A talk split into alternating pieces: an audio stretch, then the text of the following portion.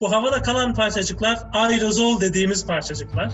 Sadece baloncuk gibi bir tabakanın üzerindeki virüsler. E tabi bu baloncuğu biliyorsunuz ama yani baloncuk zaten aslında havada kalan bir parçacıktır. Yani bazı yerlerde havada kalma ihtimali var. Özellikle kalabalık yerlerde hastalar olursa. Aşı konusunda umutlu olabiliriz ama yani bu senenin sonuna kadar bir markette bir aşı olacağını düşünmüyorum ben. Biz ne yaparsak yapalım, bugün ilaç bulunsa hala yaza kadar bizim hayatımız düzelmeyecek. Hayata kulak ver. Kulağını sokağa aç. Haberi duy. Haber podcastle buluştu. Kısa Dalga Podcast. Kısa Dalga'dan merhaba. Korona günleri devam ediyor ve biz yine Erdinç Sezgin'le birlikteyiz. Erdinç Sezgin, e, Karolinska Enstitüsü'nde ve Oxford Üniversitesi'nde çalışmalarına devam ediyor. Erdinç, e, merhaba. Merhabalar Kemal Hocam. Şimdi Erdinç şunu sormak istiyorum. E, bu koronavirüsle ilgili son günlerde benim zihnimi çok meşgul eden bir soru var. Koronavirüs nasıl bulaşıyor? Şimdi solunum yoluyla bulaştığını biliyoruz, tamam. Ama çok temel bir soru var. Eminim birçok dinleyicimizin de e, kafasındaki soru işaretidir bu. Havada asılı kalıyor mu bu damlacıklar? Yani koronavirüsü bulaştıran damlacıklar havada asılı kalıyor mu? Biz diyelim ki bir koronavirüs hastasının geçtiği yerden geçti orada öksürdü, hapşırdı, konuştu neyse havaya bir takım damlacıklar, moleküller bıraktı. 5 dakika sonra oradan geçiyoruz. Soluyarak bunu alır mıyız? Çünkü diğer kuralları biliyoruz. Yani artık 2 metre mesafede duralım, işte aksırınca, öksürünce e, kapatalım ya da işte dirseğimize yapalım. Bunları biliyoruz. Bunlardan bulaşma olası ya da yüzeylerden bulaşır elimizi yıkıyoruz. E, aslında bütün bu önlemleri alıyoruz. Ee, biraz uzattım ama şunun için. Çünkü geçen gün Cihangir İslam da biliyorsun milletvekili ama aynı zamanda hekim. O da bir yazı yazmıştı ve e, havada kalan bazı parçacıkların solunumu yoluyla ulaşabileceğini söylemişti. Ama aynı gün ben Dünya Sağlık Örgütü'nün aksi yönde bir açıklamasına rastladım. Bu işi bir aydınlatabilir miyiz Erdinç? Evet, evet. Şimdi bu çok çok önemli bir soru aslında ve dediğin gibi diğer yönler biraz anlaşıldı. Elini yıka, biraz uzak dur. Bunları artık insanlar anladılar nedenini ama yani ben şimdi normal bir günde dışarı çıksam, parkta geçsem, parkta hasta biri varsa bana bulaşır mı? Şimdi burada birazcık ben teknik detayları anlatayım. Ağızdan iki şey çıkıyor. Birincisi su damlacıkları dediğimiz bu sıvı su damlacığı. Bunların kütlesi var. Bunlar havada çok kalmıyorlar. Bu öksüren kişi aslında hapşırdığında özellikle çok güçlü bir şekilde bu su damlacıkları çıkıyor. Ama bu su damlacıkları yere çok çabuk iniyor. Ama bu tem olarak bahsettiğimiz bu insanların havada kalan parçacıklar değil. Bu havada kalan parçacıklar aerozol dediğimiz parçacıklar. Bu parçacıklar aslında gaz parçacıkları. Yani hava düşünün. Normal bir baloncuk gibi düşünün. Sabun alırsınız böyle köpük yaparsınız ya bunu bir köpük gibi düşünün. Bu gazın üzerinde bu sadece baloncuk gibi bir tabakanın üzerindeki virüsler. E tabi bu baloncuğu biliyorsunuz ama yani baloncuk zaten aslında havada kalan bir parçacık türü. Peki. Çok hafif olduğu için havada kalabiliyor. Evet çünkü bir hava aslında. Hava hmm. etrafında da bir baloncuk tabakası olduğunu evet. düşünün. Oradaki virüsler olsa havada kalıyor. Şimdi bu virüsün yani koronavirüsünün en temel bulaşma yolu bu su parçacıkları. Yani Droplet hemen yere düşen. Denilen hemen yere düşenler. Normalde insanlar öksürmediği zaman bile bazen çok sık olmasa bile bu su parçacıkları çıkar ama çok çabuk yere düşer. Bunun çünkü bir kütlesi var. Havada asılı kalmıyor bu. Ama bu aerozol dediğimiz hava baloncukları havada kalıyorlar. Ama aerozol dediğimiz bu hava baloncukları aslında temel taşıma yolu değil. Dünya Sağlık Örgütü'nün söylediği bu. Neden bunların bunu içinde söylüyor? virüs yok mu yani? Yani virüs o kadar yani bunların, bunların içine yerleşmiyor. Evet, bunu söylemesini seviyorum. Şimdi bunu şu şunları biliyoruz bu konuda. Birkaç tane makale var bu konuda. İşte yüzeyler araştırıldı. Sen de söyledin zaten. İşte ne bileyim havada 3 saat asılı kalabilir. Ee, işte kağıtta bir gün, demirde iki gün, üç gün gibi şeyler biliyoruz artık bunları ama bu havada üç gün kalır mı gerçekten normal bir ortamda? Mesela dışarıda, parkta, bahçede 3 gün kalır mı? 3 gün değil aslında yapalım. yarım saat kalsa bile risk yani. Evet, Oradan evet, hasta saat. biri geçiyor. 5 dakika kalsa bile görmüyorsun çünkü o insanı. Evet evet evet. 3 saat denildi. Şimdi makalelerde aerozollarda yani bu baloncuklarda 3 saat kalınır denildi. 3 saat havada kalıyor. 3 saat hava ama ama bu yapılan deneylere bakıyoruz. İşte bazı ortamlardan havalar alındı. Hatta hastaların yattığı odalardan bile havalar alındığında tek bulunan yer benim gördüğüm makalelerde tek bulunan yer hastaların kullandığı kullandığı tuvaletlerdeki havalandırma yerleri. Bundan zaten şu sonuca da varıldı. Demek ki bu dışkı yoluyla da iletilen ve sonra aslında aerozol dediğimiz baloncuklara dönüşebilen parçacıklar olabilir.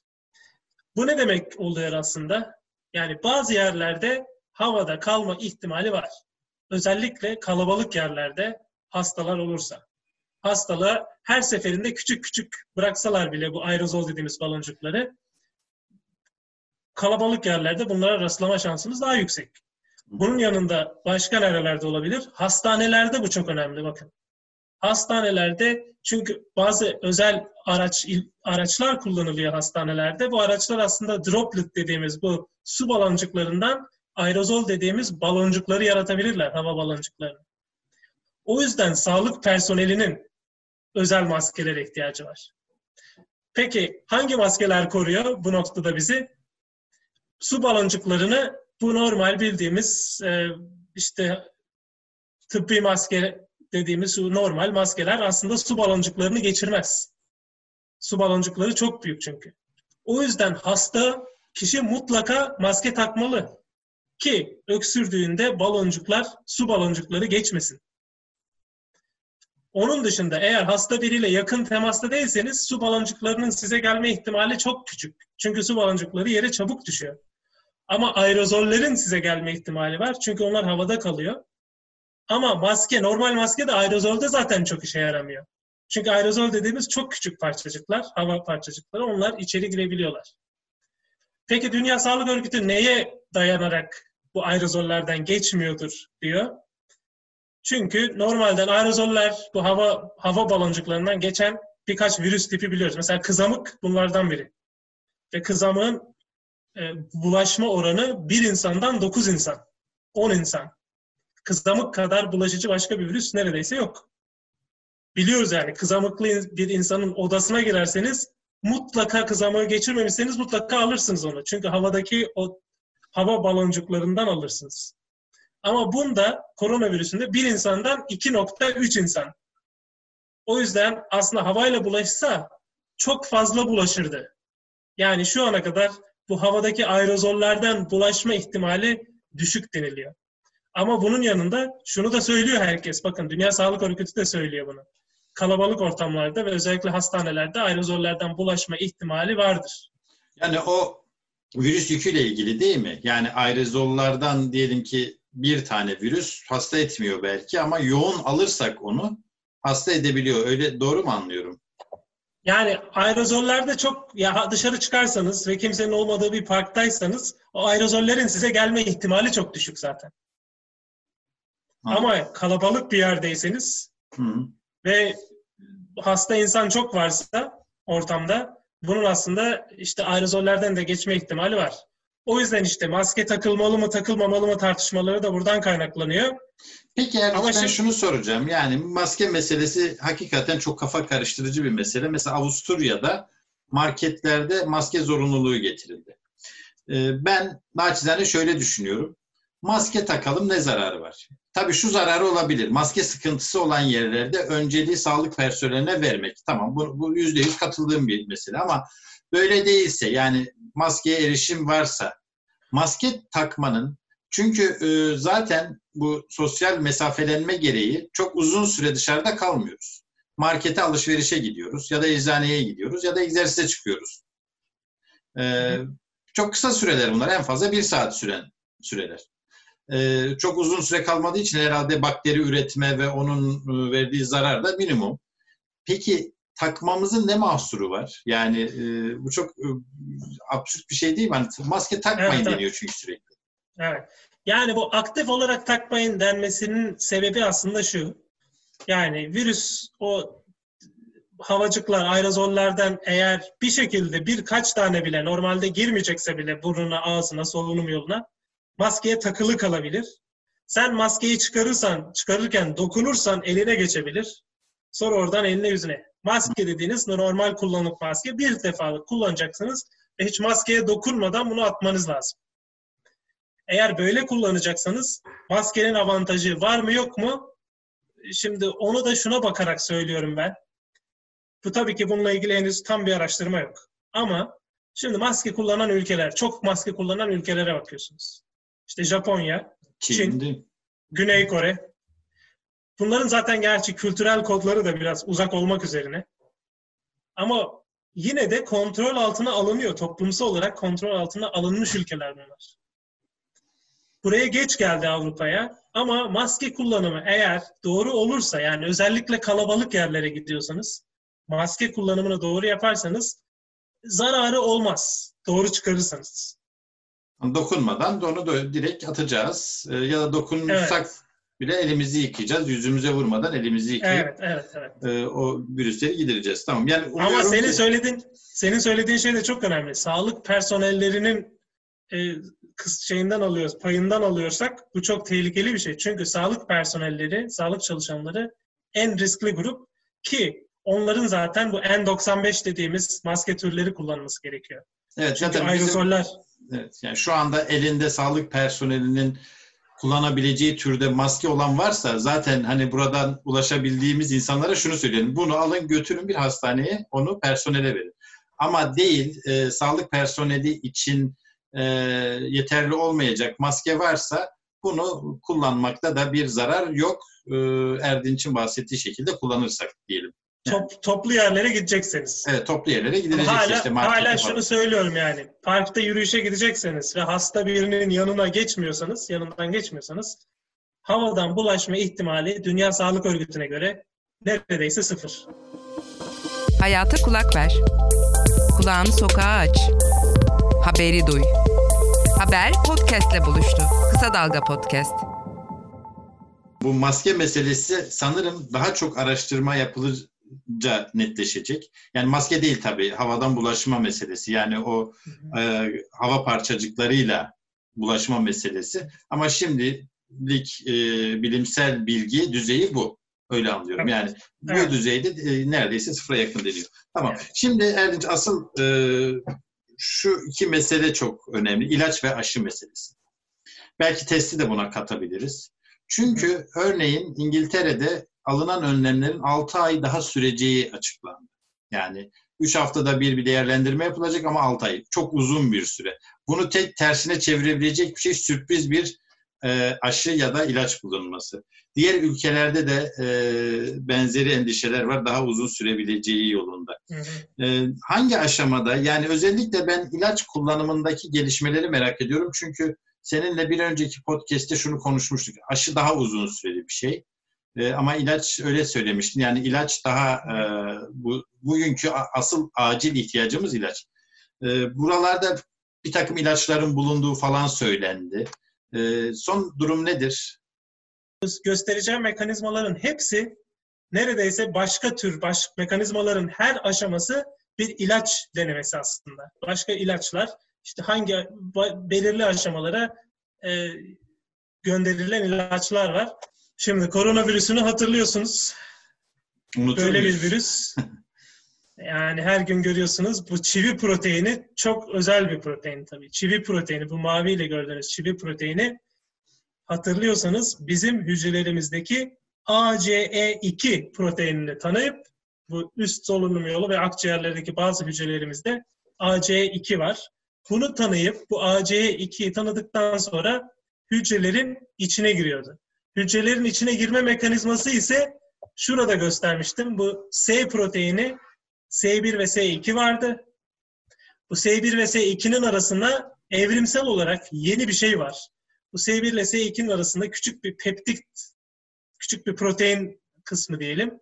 Bu protein kısmını bizim normalde ve vücudumuzda olan bazı enzimler var, bazı proteinler var. Bunu kesebilme etkisine sahip, e, kesebilme e, yeteneğine sahip.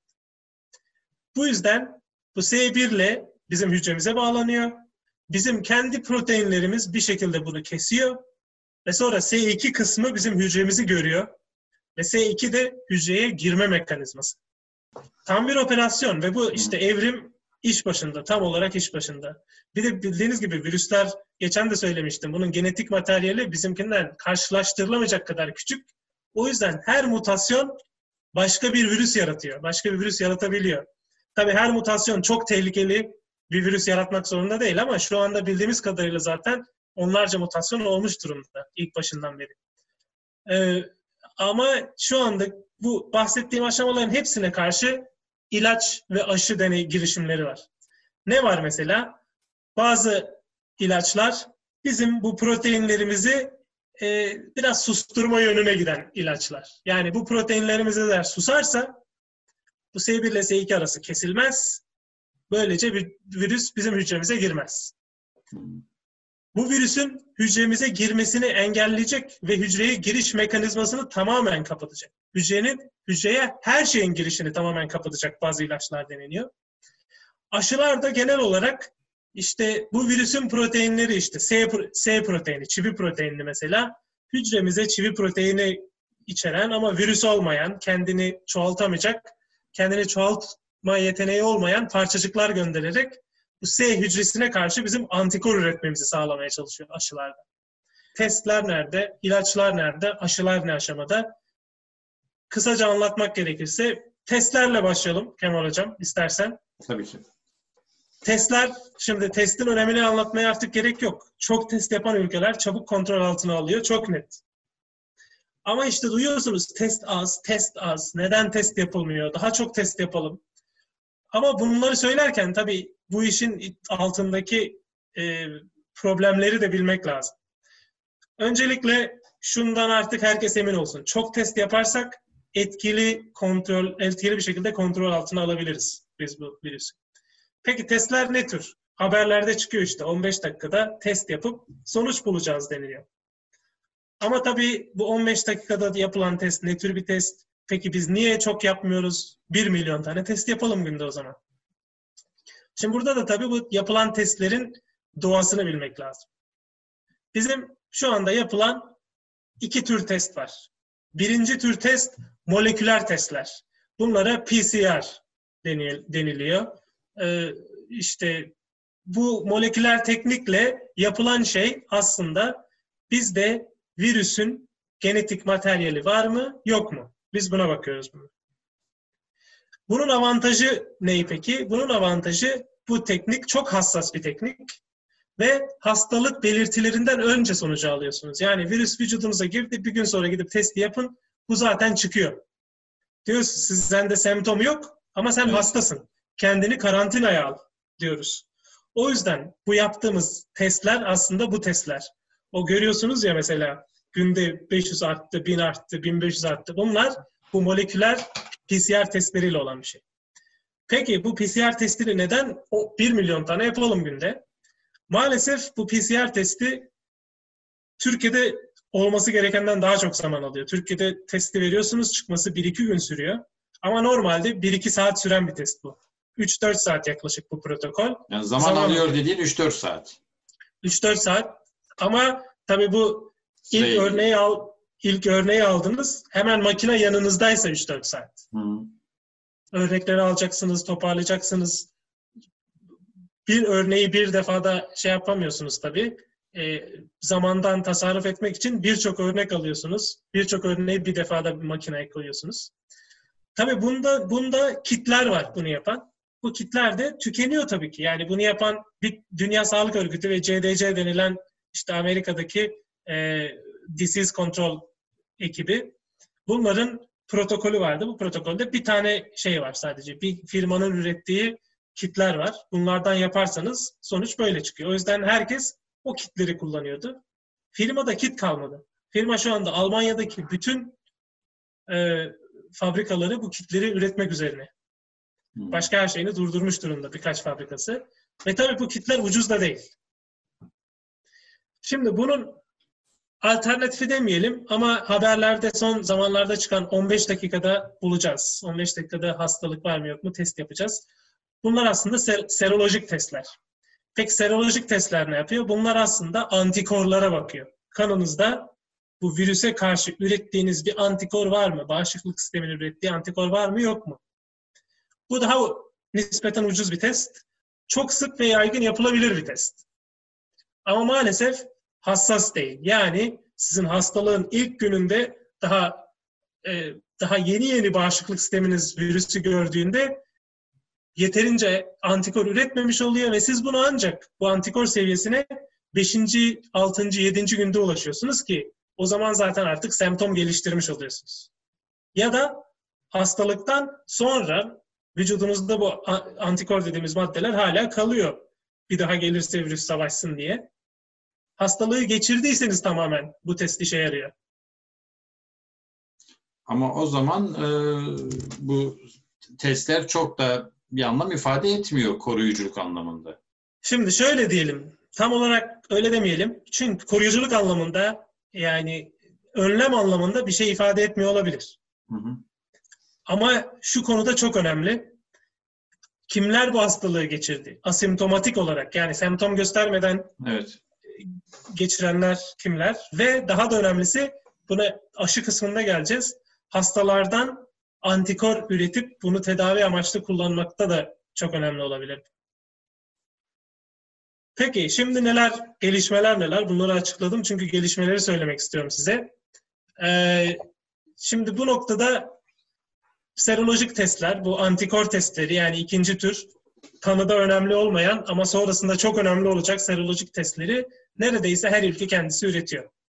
Hatta İngiltere'de sen de duymuşsundur artık işte eczanelere gelecek. Evet. Kaç dediler tam hatırlamıyorum ama 5 milyon mu? 5 milyon tane kit gelecek. 3,5 ee, milyon da evet o sayı ileri geldi. Sayısını, evet, Hı. sayısını kafadan atmayayım ben. E, Türkiye'de bunu üreteceğiz dedi. Bu konuda çok sıkıntı yok serolojik testler konusunda. Ama moleküler testler konusunda bu limitliyor bizi şu anda. Bizi sınırlandıran bir şey olduğu için çok büyük gelişmeler olması gerekiyor.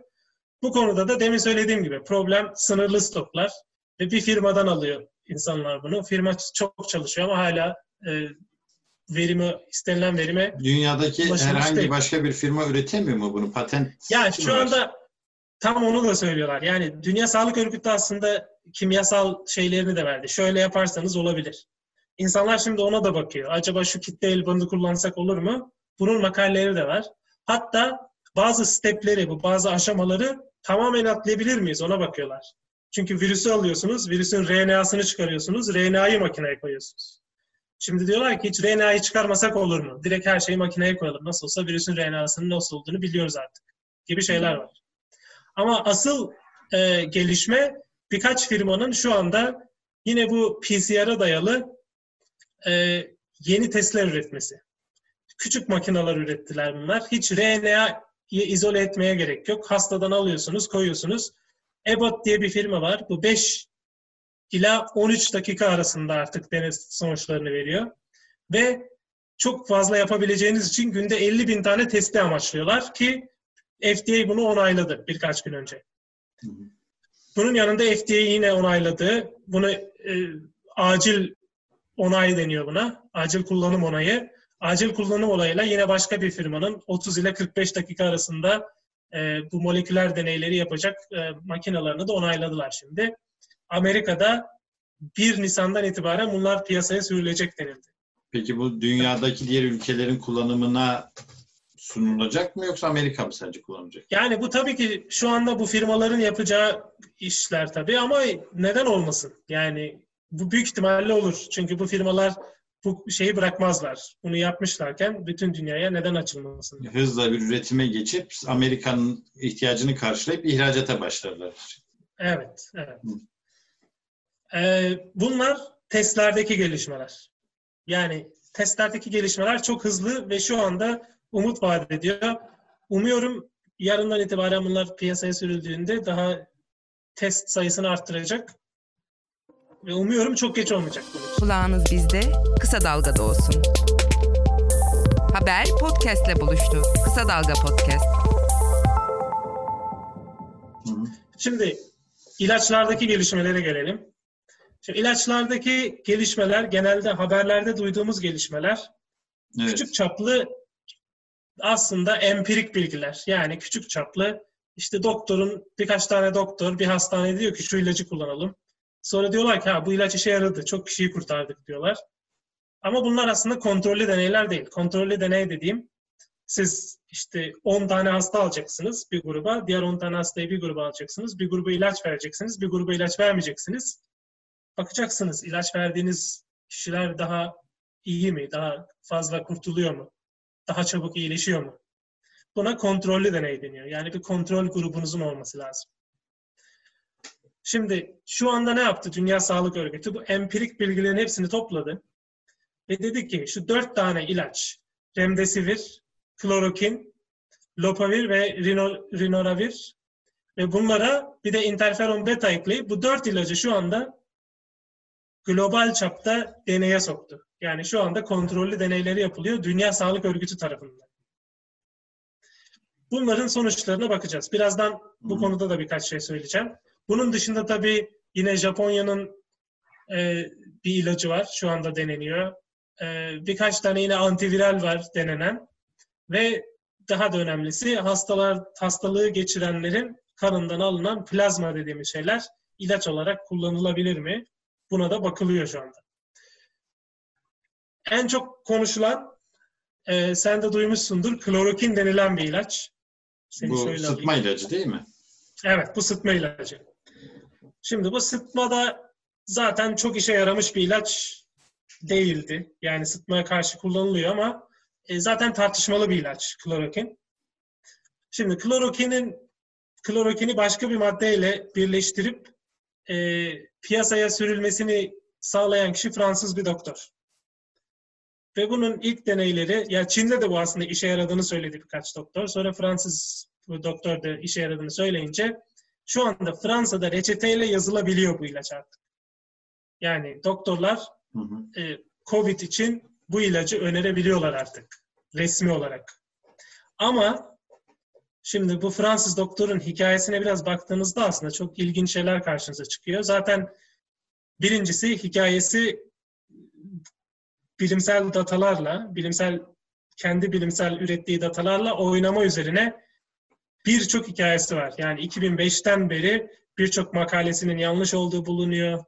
Ee, birçok dergiden hatta yasaklanıyor makale göndermesi Fransız doktoru. Bu Covid için yaptığı deneylerde de ilk yaptığı deney 6 kişiyle yapıyor. Ve kontrol grubu yok. Yani 6 kişide denedim, hepsi iyileşti diyor. Ama sonra detaylara baktığınızda aslında bir kişi ölmüş ama onu hiç şey kayıtlara geçilmemiş vesaire. Ee, yani bu konularda hatta bakmak isteyen olursa şimdi linki de buraya koydum. Bu linkten bakabilirler. Burada bu doktorun önceki makalelerindeki hatalar ve yanlışlar ortaya koyulmuş. Hata ve yanlış demeyelim. Data manipülasyonu yani bilerek manipüle edilmiş datalar ortaya konulmuş. Bir sahtekarlık var ortada yani. Hani sen daha bilimsel bir dille ifade ettin ama biraz evet, sahtekar evet. bir doktormuş yani. Evet, evet. Biz buna zaten bilimde sahtekarlık diyoruz. Evet. Hmm. Biz de öyle diyoruz. ee, başka bu klorokin konusunda birkaç deney var. Laboratuvarda kontrollü deney. İşe yaramadığını söylüyorlar. Hı hı. Bunlar da yine. Ee, ama işte ne olduğunu bilmiyoruz. Şimdi Dünya Sağlık Örgütü'nün bu deneyinden sonra ortaya çıkacak. Ama şu, bunu çok detaylı anlatmamın sebebi şimdi Türkiye'de de bazı insanlar benimle iletişime geçiyor. Ben bundan kullanayım mı koruma amaçlı?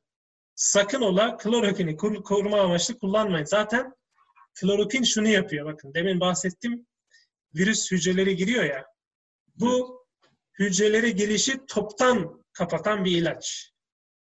Yani hiçbir şey girmiyor. Eğer siz bu ilacı kullanırsanız virüs de girmiyor ama hiçbir şey girmiyor. O yüzden toksik bir ilaç. Yani hücreye bir besinin girmesi lazım, birçok şeyin girmesi lazım. O yüzden bana bunu soranlara soruyorum. Sen kanser olmayasın diye kemoterapi kullanıyor musun? Hayır. Bu ilacı çalışıyorsa bile hasta olduktan sonra kullanmak lazım. Çalışıp çalışmadığını da ileride göreceğiz. Hı hı. Ama bunun yanında remdesivir denilen başka bir ilaç var. Bu biraz daha umut verici bir ilaç. Ee, bu Ebola'ya karşı geliştirildi ama bu Ebola'da çok işe yaramamıştı. Şimdi e, belki Covid'de işe yarar diye düşünülüyor. Çünkü bu çok spesifik bir ilaç. Deminki klorokin gibi genel bir ilaç değil.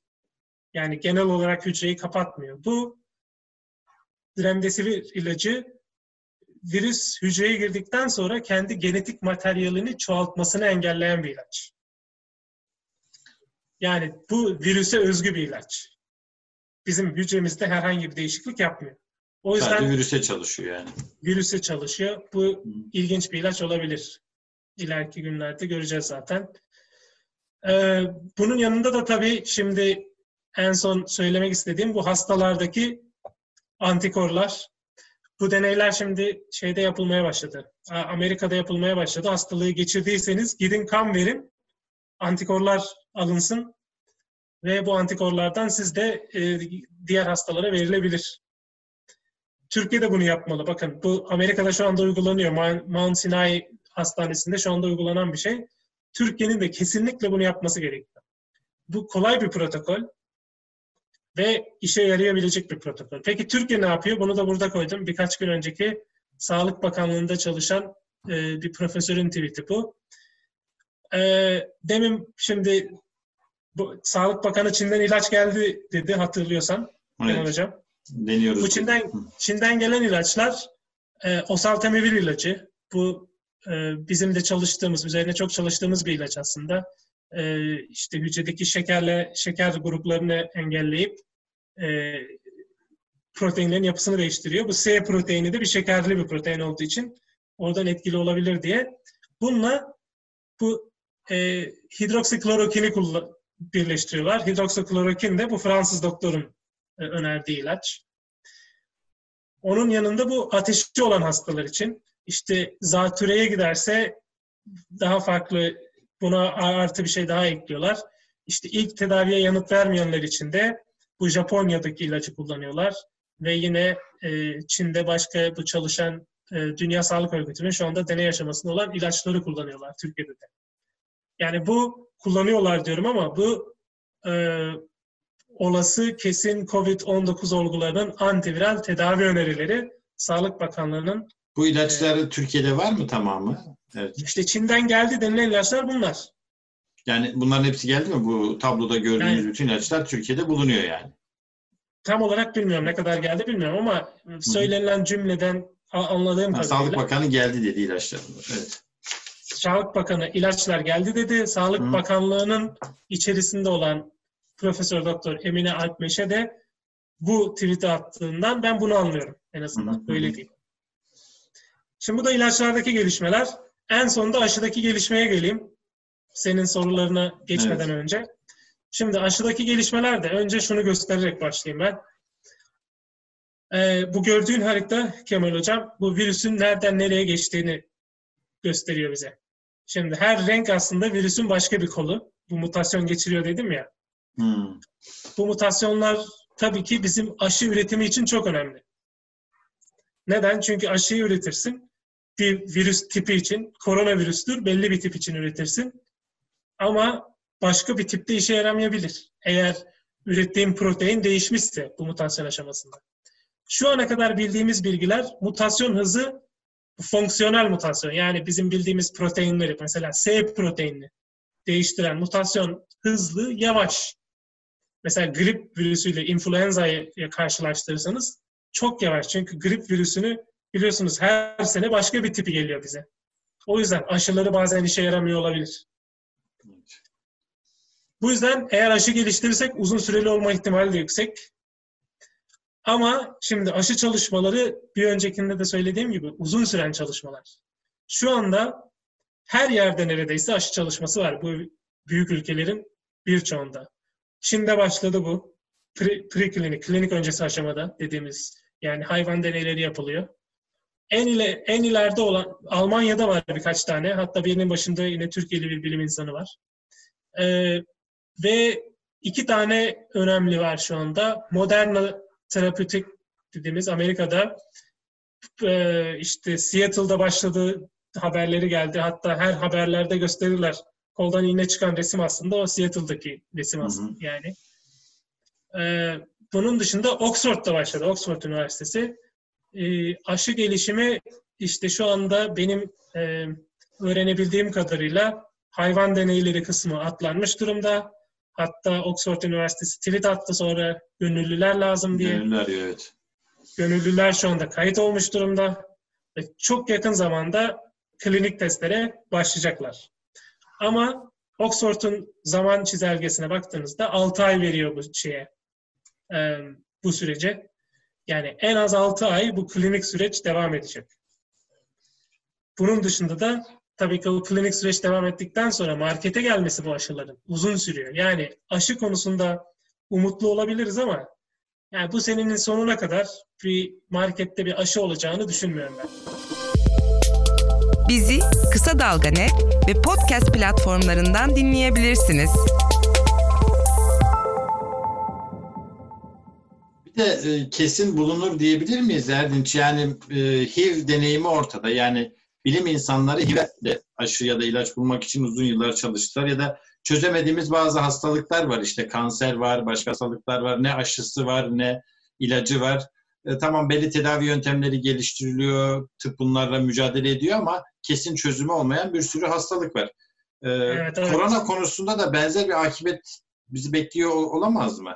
Yani kesin bulunur diyemeyiz herhalde değil mi? Ya da bunun olasılığı nedir diğer hastalıklardan farklı olarak?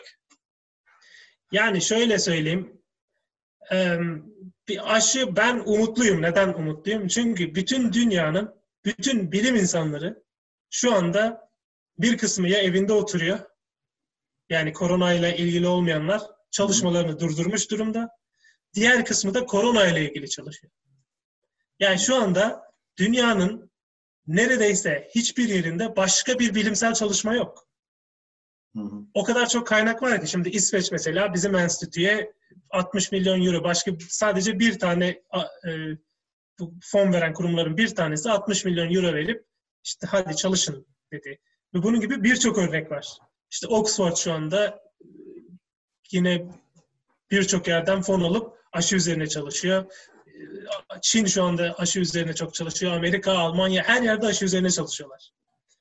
Yani Oxford'un aşısı sınıfta kalsa bile başka bir yerin aşısı çalışır diye düşünüyorum ben. O zaman Ama senin aklımıza dediğin şey gibi de geliyor doğru. yani normal şartlarda diğer hastalıklar için de insanlık böyle seferber olsa, yüksek fonlar ve yüksek insan kaynağı ayırsa belki de e, kanseri dahi yeneceğimiz tedavileri bulabiliriz. Yani bu da ayrı bir tartışma tabii. Hani geçen Evet, e, evet. buna değinmiştik. Hani kaynak ayırma meselesi ciddi bir sorun hastalıklarla mücadele için.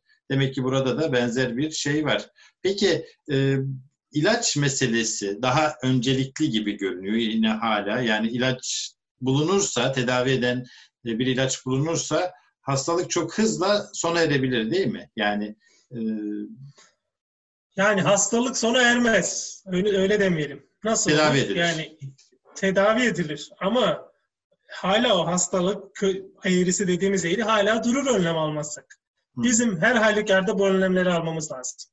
Yani biz ne yaparsak yapalım, bugün ilaç bulunsa hala yaza kadar bizim hayatımız düzelmeyecek. Normale dönmeyecek. Bunu en bilmemiz lazım. iyimser en iyimser tahmin artık yazı gösteriyor. Yani yaza En kadar iyimser tahmin. en iyimser tahmin. Evet. Çünkü yani ilaç bulsak ilaç koruyucu değil. ilaç sadece tedavi edici. Aşı bulmamız lazım koruyucu olması için. O da uzun sürüyor. İlaç bulunacak. Demin de senin de söylediğin gibi yani dünya seferber olmuş ve daha da önemlisi bunu söylemek de biraz aslında üzüyor beni ama e, ekonomik bir baskı var şu anda. Şimdi HIV düşünürseniz, AIDS'i düşünürseniz ya da kanseri düşünürseniz e, ekonomik bir baskı hissetmiyordu ülkeler onlarda. Evet. Ama şimdi ekonomi durmuş durumda. Yani ülkeler, bütün politik dünya seferber olmuş bu konuda bir şey bulabilelim diye. O yüzden ilaç bulunacak. Ama bugün bile bulunsa söylediğim gibi yaza kadar biz yine bu önlemlerimizi almak zorundayız ki hasta sayısı yani ilaç vereceğin hasta sayısı da azalmak zorunda ilaç yetmesi için. Hala ilaç verseniz bile yoğun bakıma gitmesi gereken hastalar olacak. Yoğun bakım üniteleri sayısı yetmek zorunda hastalar için. O yüzden olabildiğince bu yükü hafifletmek için e, hastanelerden ve sağlık sisteminden bizim ne olursa olsun bu önlemleri alıp bırakmamamız lazım. Erdinç sen söyledin ama ben aynı altını çizmek açısından yeniden soracağım. bizim bugün hasta olmayan bireylerin alabileceği bir ilaç yok. Değil mi? Önleyici bir ilaç şu anda onaylanmış herhangi bir ilaç yok. Yani biz hangi ilacı alırsak alalım bu bizi hastalığa karşı işte dirençli kılmaz, hazır kılmaz. Ee, daha önce çokça konuştuğumuz bağışıklık sistemini güçlendirmek için gerekli şeyleri yapmamız gerekiyor. Bunun bir altını çizmek gerekiyor. Çünkü dediğim gibi Evet. e, şu ilaç iyi geliyor diye bu ilaç iyi geliyor. insanlar olası hastalıklara karşı evde ilaç da stokluyorlar. Hastalık sırasında ise e, alınabilecek ilaçları zaten doktorlar belli bir şeyle veriyorlar. Hani bunun için de ayrıca şimdiden e, bir ilaç arayışına girmemize de gerek yok o zaman. Yok yok ve aksine bu klorokin ilacını ilk ortaya çıktığında bazı insanlar stoklayıp evde koruyucu olarak kullanmak istiyorlar.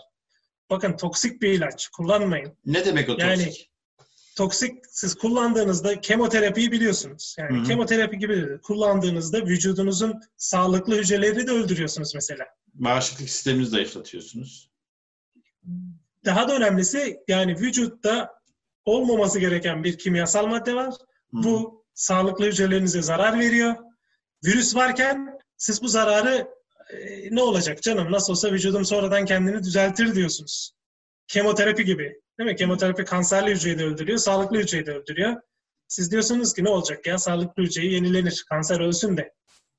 Virüs varken de öyle deriz. Yani virüs gitsin de vücudumuz bir ay içerisinde toparlar ama koruyucu olarak olmaz. Koruyucu olarak boşu boşuna kendinize zarar vermiş olursunuz.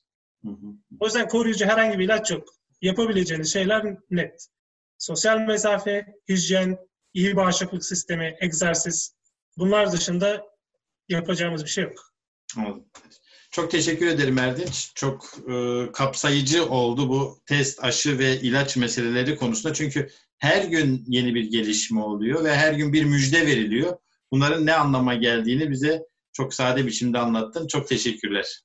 Sağ olun. Ben de şunu söylemek istiyorum son olarak. Şimdi böyle haberler okuduğunda arkadaşlar bu ilaç ne yapıyor? Bu bu virüsün döngüsü var ya işte önce gelecek, AC2'ye tutunacak, RNA'sını koyacak, RNA çoğalacak, sonra geri çıkacak. Bu ilaç ne yapıyor diye merak edip bu aşamalardan hangisinde işte problemi buluyor bu ilaç? Bunu aslında çözerlerse, bunun mantığını çözerlerse yanlış haberi de anında bulurlar. Evet bu fake news hakikaten çok ciddi bir şekilde e, korona günlerinin sorunu olmaya başladı. İngiltere'de e, NHS'in yaptığı duyuruların daha da çok üzerinde fake news'ler okunuyor ve yayılıyor. Yani 10 katı mesela bir e, haber bir İngiliz doktorun e, koronavirüsü tedavi eden bir ilaç bulduğuna dair tamamen uydurma bir haber. E, NHS'in günlük, bilgilendirme bültenlerin 10 katı kadar daha çok okunmuş. Yani bu da aslında e, yepyeni aslında o geliyordu yani fake news e, uzun yıllardır bir sorundu. E, ama korona günlerinde e, hani virüs kadar o da pik yaptı diyebiliriz. Evet, ben de bu işte moleküler mekanizmayla sürekli sıkıyorum canını ama insanlar bu moleküler mekanizmayı bilirlerse hangi ilaç Hı. ya burada işe yarar mı yaramaz mı bunu da az çok kendi kendileri karar verebilir. Kestirebilir. Çok Evet. teşekkürler Erdinç. Çok sağ ol. Ben teşekkür ederim. Çok sağ olun. Haber podcastle buluştu. Kısa Dalga yayında. Bizi Kısa Dalga Net ve podcast platformlarından dinleyebilirsiniz.